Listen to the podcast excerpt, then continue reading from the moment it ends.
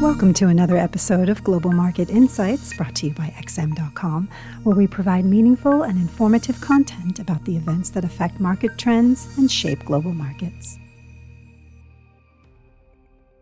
Hello, and thank you for joining us at XM.com. This is the weekly outlook. I'm Christina Marujos. I'm joined today by Marios Hadjikyriacos, Senior Investment Analyst, and of course, we'll be having a look at the upcoming week, which appears to be rather quiet regarding central bank meetings. However, it has a flurry of economic data coming up to keep investors busy, Marios. But before we get into that, let's talk about the theme of inflation, which appears to be not as transitory as the Fed suggested.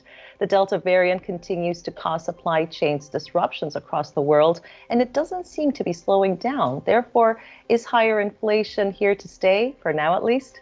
Hello, Christina. Yes, I think so. So a few months ago, the Fed, the Fed started playing with this idea that yes, we're seeing prices go up, but that's because supply chains have gotten disrupted. But that problem is going to get resolved by itself over time as companies adapt to this new environment and as they expand their production capabilities in a sense.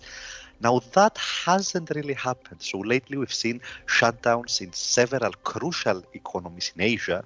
And as a result, if you look at several at business surveys like the PMIs, for example, the theme is very consistent. Supply chain disruptions are getting worse.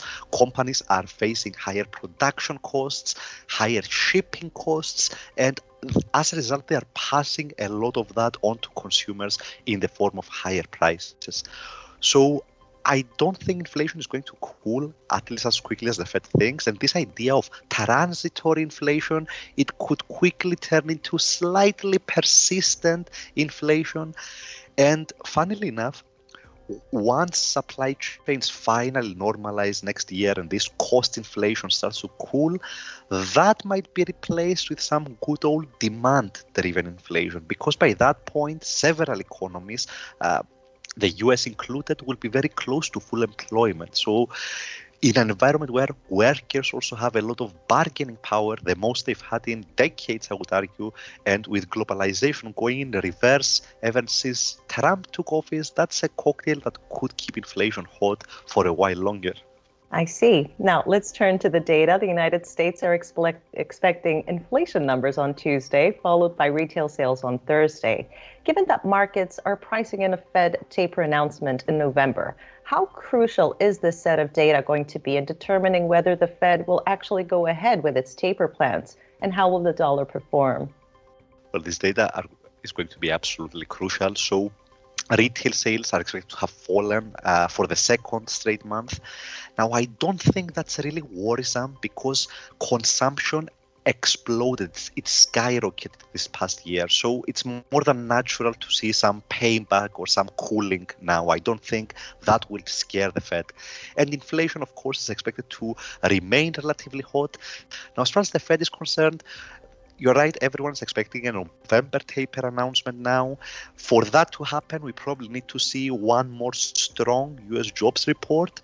And in the bigger picture, I think that this keeps the outlook for the dollar positive, especially against the euro, because we're we're in an environment where the Fed will almost certainly normalize much faster than the European Central Bank, and we also have the prospect of the U.S. Congress bringing a massive infrastructure and spending package fairly soon. Now, the wild card in this equation is what happens to the German elections, because there is a prospect that we see a center left coalition get power in Germany.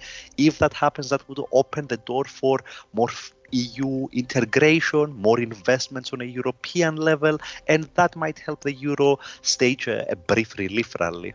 And finally, let's cross over into the United Kingdom, which also is going to have an extremely busy week regarding data releases. We are expecting employment numbers on Tuesday, followed by CPI data on Wednesday, and of course, retail sales out on Friday.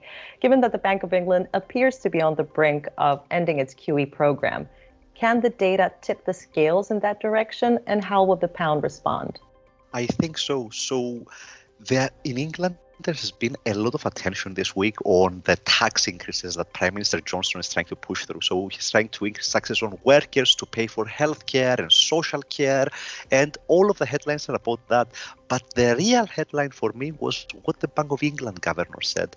And Andrew Bailey essentially told us that at the last Bank of England meeting, policymakers were split evenly four against four on whether the conditions for a rate hike had already been met.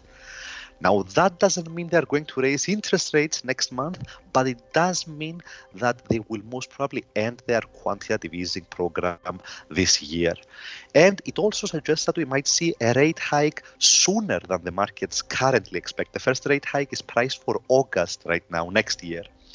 So, long story short, I think that the outlook for the pound is also quite positive. But in the near term, the pound is going to have to grapple with uh, the risk of a spike in unemployment because the government's furlough program is ending.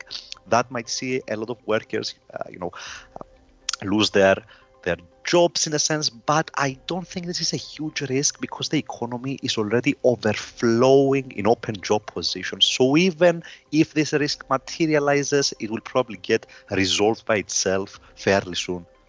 Marios, thank you very much for joining me today.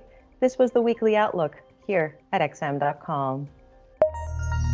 Thank you for listening to another episode of Global Market Insights brought to you by XM.com. For more in depth technical and fundamental analysis, be sure to visit www.xm.com forward slash research.